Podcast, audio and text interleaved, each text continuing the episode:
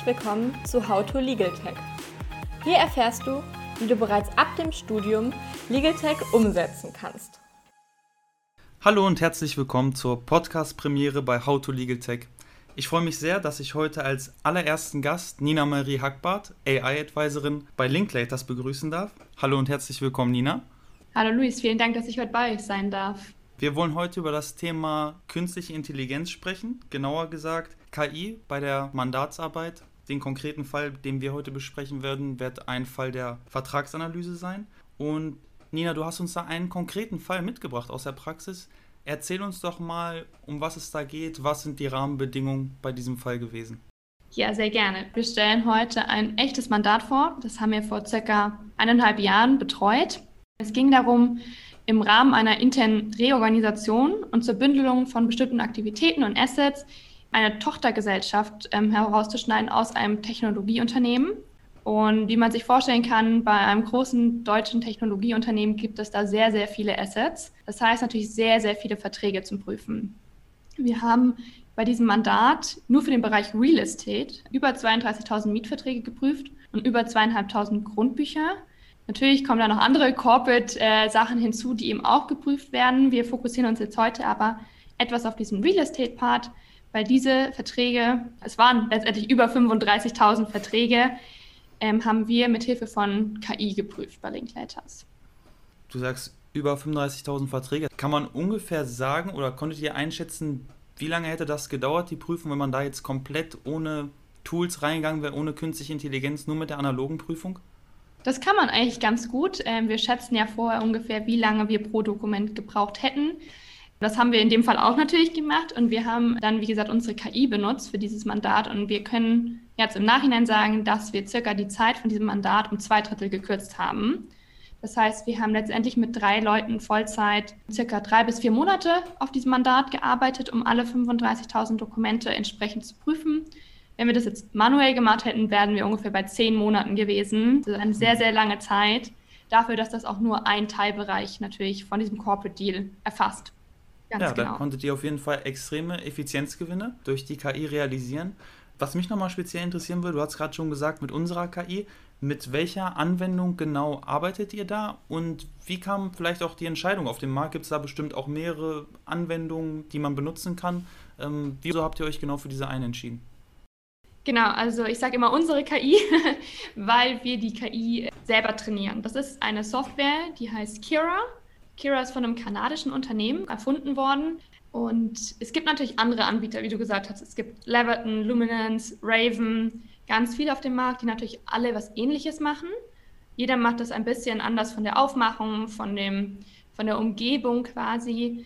Bei Linkletters benutzen wir aber schon sehr, sehr lange Kira und haben da auch schon sehr, sehr gute Trainingserfolge gemacht, sodass für uns die Entscheidung ziemlich schnell kam, dass wir dafür Kira benutzen wollen. Und gerade im Bereich Real Estate haben wir halt mit Kira schon sehr, sehr große Erfolge gehabt. Ja, die Vorteile für uns, wenn wir Kira benutzen, sind einfach dieses, dass wir den Algorithmus schon sehr, sehr gut vorher trainiert haben. Wir wissen genau, wie das funktioniert. Wir haben bei Kira sehr, sehr gute Workflow-Management-Funktionen. Gerade bei großen Mandaten ist es sehr wichtig, dass man das Management von einem Projekt einfach gut im Auge hat. Man weiß, wo sind wir gerade, was wurde sich schon angeguckt, was sind vielleicht unsere ersten Arbeitsergebnisse etc. etc. Das heißt, Kira ist so ein bisschen auch unser Projektmanager in dem Fall.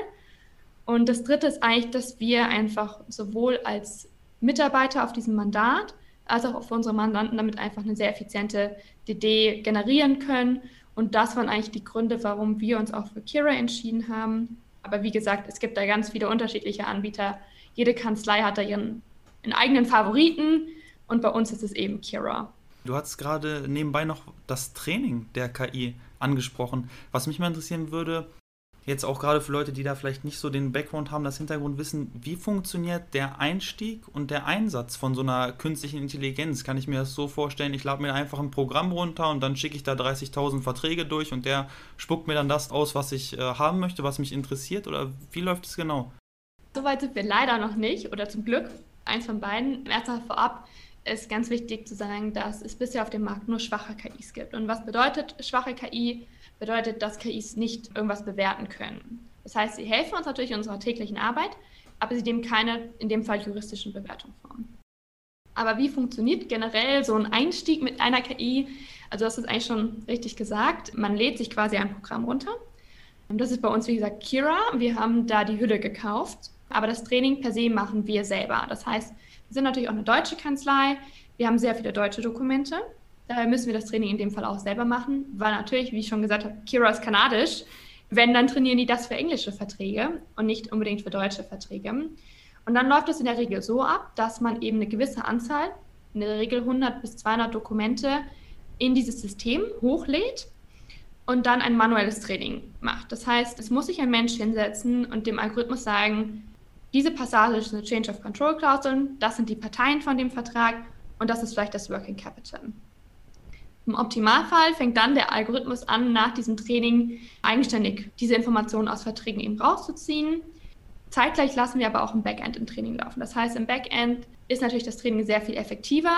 Das läuft meistens dann wirklich auch Stunden, geht die Verträge immer wieder durch und äh, Kira zum Beispiel auch so, dass es bis zu 200 Informationen für eine Information speichert. Das heißt, Kira lernt nicht Schlagworte, sondern nimmt natürlich Schlagworte auch mit, aber versucht Sinnzusammenhänge von Sätzen zu erkennen, versucht sich zu merken, in welchem Teil von einem Vertrag diese Informationen meistens vorkommen. Die Metadaten werden mit einbezogen, also eine ganze Range an verschiedenen Informationen, die da quasi der Algorithmus für sich mitnimmt. Und dann ist es natürlich auch ein bisschen wie bei einem kleinen Kind zum Vergleichen. Also wenn man einem kleinen Kind ein Schimpfwort beibringt, ist das sehr schwer, das wieder abzutrainieren sozusagen. Und so ist es eben bei einem Algorithmus auch. Das heißt, ähm, wir gehen zum Beispiel so vor, dass wir natürlich bei neuen Trainings, die wir laufen lassen für den Algorithmus, wirklich immer Experten uns quasi ranholen, also die Leute aus den Fachgruppen, die da Ahnung haben, die das einfach tagtäglich machen, damit wir eben dem Algorithmus schon den richtigen Input geben. Weil wenn wir natürlich schon den falschen Input geben oder irgendwie keine strukturierten Daten haben, dann ist natürlich das, was am Ende der Algorithmus uns nachher gibt, auch, auch nicht strukturiert. Und so muss man halt ein bisschen gucken. Wie gesagt, wenn das Klauseln sind, die sehr vielschichtig sind oder sehr numerisch, ist das zum Beispiel schwieriger für einen Algorithmus. Da muss man vielleicht schauen, gebe ich dem Algorithmus mehr Trainingsdaten oder strukturiere ich das anders? Also zum Beispiel, wenn du oder wenn man bei Mieten in Mietverträgen sagt, ähm, das hätte man gerne als Information von der KI aus den Verträgen, dann würde es wenig Sinn machen, wenn man einfach immer nur die Zahl markiert, weil mit einer Zahl ist sehr wenig Sinnzusammenhang verbunden für einen Algorithmus. Und äh, wenn man dann zum Beispiel den Satz immer mitnehmen würde, die Miete beträgt pro Monat 500 Euro, dann ist es natürlich viel einfacher für den Algorithmus zu merken, ah ja, wenn da irgendwie so ein Satz steht, dann muss ich immer noch die Zahl mitnehmen. So funktioniert es dann ungefähr und ähm, so haben wir das bei dem Projekt auch gemacht. Hm. Und konkret bei dem Mandat, welche Klauseln bzw. was wolltet ihr da herausfiltern? Was hat Kira da für euch rausgesucht? Genau, bei dem Mandat ähm, war es so, wie gesagt, da haben wir ja geschaut, welche Assets werden in dieser Tochtergesellschaft gebündelt. Und da war es ganz wichtig herauszufinden für den Mandanten, wo Mieterdienstbarkeiten bestehen. Das heißt, wir haben diese ähm, Verträge genommen und hinsichtlich Mieterdienstbarkeiten geprüft. Und überall dort, wo wir Mieterdienstbarkeiten gefunden haben, das waren so circa 3000 Dokumente von den über 32.000 Dokumenten. Dazu haben wir dann die Grundbücher angefordert und haben in den Grundbüchern auch mit der KI quasi geguckt, ist das überhaupt eingetragen? Also ist die Mieterdienstbarkeit rechtlich wirklich da drin? Stimmt das Blatt? Stimmt das Amtsgericht? Lauter solche Sachen und konnten das letztendlich dann in einem Excel-Report eben schön aufarbeiten. Und bei dem Projekt war es so, wie gesagt, Kira konnte vorher auch keine Mieterdienstbarkeiten, das heißt, das mussten wir auch antrainieren. Da haben wir ca. 100 Dokumente gebraucht, weil einfach ist von einem Unternehmen, da sind die Daten sehr ähnlich meistens, ähm, meistens ähnlich strukturiert, sodass da ein Algorithmus eben sehr, sehr schnell lernen kann. Und aufgrund von sogenannten Unsupervised Learning, das ist auch eine Art von maschinellem Lernen, lernt ein Algorithmus mit jedem neuen Dokument hinzu. Also das heißt, wenn wir 100 Dokumente als Training genommen haben, das im Backend trainieren haben lassen und dann quasi das 105. Dokument geprüft haben in der Live-Review, dann lernt der Algorithmus damit auch. Und wir haben dann nach diesen 32.000 Mietverträgen ungefähr, hatten wir auch fast eine Rate von 100 Prozent. Also du könntest theoretisch da neue Verträge hochladen und Kira würde zu 99 Prozent die richtige Klausel auch finden und auch rausziehen. Das hört sich ja echt stark an. Wenn man das so hört, würde man ja eigentlich denken, moderne Vertragsarbeit, das müsste eigentlich jede Kanzlei direkt einsetzen.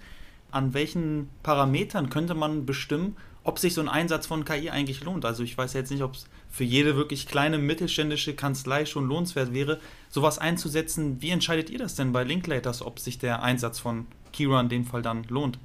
Natürlich sind bei Kanzleien ganz wichtig die Billable Hours. Das heißt natürlich, wenn ich bei einer Review weniger Billable Hours habe, weil ich weniger Zeit für die Verträge brauche, ist das ein Zeichen für die KI, weil ich einfach effizienter bin und mich mehr auf die wesentlichen Probleme in einem Deal konzentrieren kann. Weil wenn wir zum Beispiel Mietverträge prüfen, sind meistens die Sachen ja unproblematisch, außer sind kommerziell irgendwie ein Problem. Aber juristisch gesehen sind es natürlich eher weniger Probleme. Wenn ich aber jetzt kommerziell ein Problem habe und spare mir aber Zeit in der Review an sich, kann ich mich letztendlich mehr auf dieses eine Problem fokussieren. Das heißt, wir schauen natürlich, wie viel Zeit braucht man im Durchschnitt pro Dokument und damit unterschreiten wir unseren Cap oder unser Budget oder überschreiten wir es. Und natürlich, wenn wir es unterschreiten, ist natürlich für die Kanzlei positiv, aber auch wir sehen das am organisatorischen Aufwand. Also jeder, der wahrscheinlich schon mal in einer Kanzlei gearbeitet hat oder im juristischen Bereich, weiß, dass es sehr, sehr viel E-Mail-Traffic gibt, sehr, sehr viele Excel-Tabellen. Und äh, wenn man quasi alles in diesem KI-Tool macht, braucht man diesen ganzen E-Mail-Verkehr nicht. Man braucht keine 500 Excel-Tabellen, wo auch immer nur einer drin arbeiten kann. Das heißt, dieses ganze organisatorische Drumherum fällt weg, da die KI innerhalb von 30 Sekunden immer automatisch sich updatet und man somit immer den aktuellen Stand hat. Also jeder, der in dem Projekt dabei ist, sieht das auch. Und das ist natürlich ein großer Mehrwert. Außerdem sind die Reports in Excel, in Word, in PDF sofort verfügbar, wenn ich weiß, das war das letzte Dokument zum Prüfen. Zwei Minuten später habe ich den fertigen Excel-Report mit allen 32.000 Mietverträgen zum Beispiel, was wir da rausgefunden haben.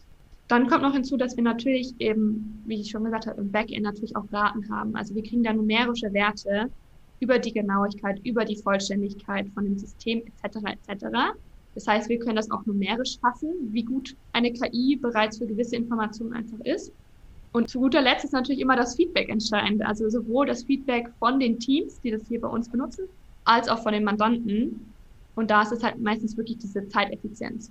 Also wenn du sagst, wir sind in zwei Monaten mit 30.000 Verträgen durch, ist das natürlich ein enormer Vorteil, wenn du sagst, wir brauchen schon so circa sechs Monate, diese Zeiteffizienz für den Mandanten ist eigentlich das Relevanteste und für uns sind das halt eher diese ja, Kennzahlen aus der Finanzbranche, also wie lange brauchen wir pro Dokument, wie machen wir damit Gewinn und was sind letztendlich die ähm, Zahlen, die uns das Backend sagt.